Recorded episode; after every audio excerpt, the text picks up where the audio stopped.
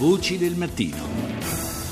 Ancora buongiorno da Paolo Salerno alle 6.38 minuti, come annunciato, seconda parte tutta dedicata alla sanità, il rapporto degli italiani con la sanità in particolare e sono sempre più numerosi quelli che si informano sul web, quasi la metà ritiene il ticket una tassa iniqua e cresce la percezione che il sistema sanitario nazionale stia peggiorando. Sono elementi questi che emergono dal monitor biomedico 2014, indagine condotta dal CEN. Censis.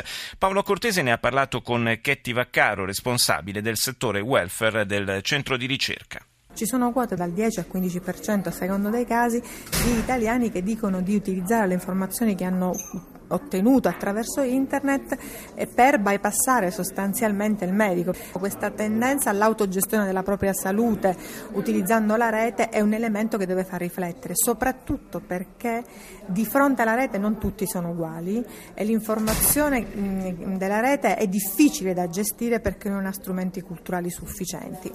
Anche chi ha questi strumenti culturali trova per esempio difficile utilizzare la rete per scegliere presso quale struttura recarsi, perché il tipo di informazioni che si trovano non sono sufficienti, adeguate per questo tipo di risposta. Un altro dato che emerge è un po' l'effetto della crisi sul comportamento degli italiani riguardo alla salute. C'è un incremento della spesa privata, della spesa di tasca propria, ma più spesso è una spesa che viene eh, rivolta o alle strutture pubbliche, cioè semplicemente per pagarsi il ticket accettando le lunghe liste d'attesa. Quasi il 53% ci ha detto che eh, si è rassegnato alla lista d'attesa del pubblico perché comunque quello riesce a fare e non riesce a uscire verso il privato. La cosa grave è che proprio queste persone che dicono di essere costrette in qualche modo ad accedere al privato sono eh, presenti in misura maggiore nelle fasce più a rischio, cioè chi dice di avere un livello di salute meno elevato e chi spende di più per accedere al privato. E questo è un campanello d'allarme importante. Un altro dato importante che emerge dalla vostra ricerca è ancora questo divario forte tra nord e sud.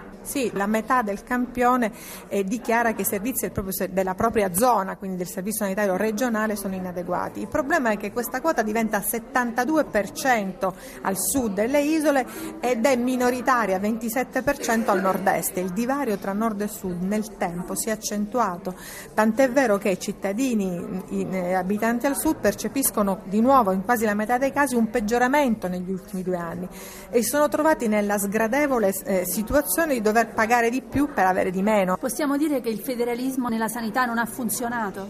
Beh, di questo sono perfettamente convinti almeno gli abitanti del Sud. Nell'ultima indagine, quella del 2012, era la maggioranza che era favorevole al federalismo sanitario, adesso solo una maggioranza relativa a cui si associa una quota più elevata di persone che hanno dei dubbi e soprattutto di persone più incerte, passate dal 10 al 20%, che hanno molti dubbi su quello che sta succedendo anche nella sanità locale. I tagli imposti alle regioni dalla legge di stabilità rischiano di riflettersi, secondo molti, anche sulla sanità e le aziende del farmaco vogliono rimettere, fra l'altro, in discussione il cosiddetto sistema del payback, cioè del ripianamento della spesa per le medicine.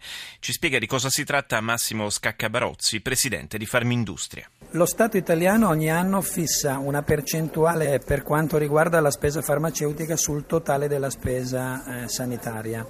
Se questa cifra viene superata, lo Stato chiede alle aziende che hanno fornito comunque i farmaci di restituire la parte eccedente alla cifra superata. La legge impone all'industria, nonostante noi abbiamo studiato questi farmaci, non li prescriviamo noi perché li prescrive un medico, servono al paziente, lo Stato dice io non voglio spendere più di questo, se spendo di più mi restituite i soldi. Io faccio sempre un esempio, se voglio educare i miei figli, io gli devo dire spegnete la luce quando non siete in una stanza perché è uno spreco, perché poi io alla fine dell'anno devo pagare la, la società che mi fornisce l'energia elettrica. Oggi nel farmaco com, com, come ci si comporta? Io dico ai miei figli lasciatele pure accese le luci, tanto io ho fissato un budget e spendo 100, se alla fine dell'anno la società dell'energia elettrica me ne chiede 150, 50 me li restituisce perché io avevo deciso che volevo spendere solo 100. Voi quanto restituite per esempio quest'anno?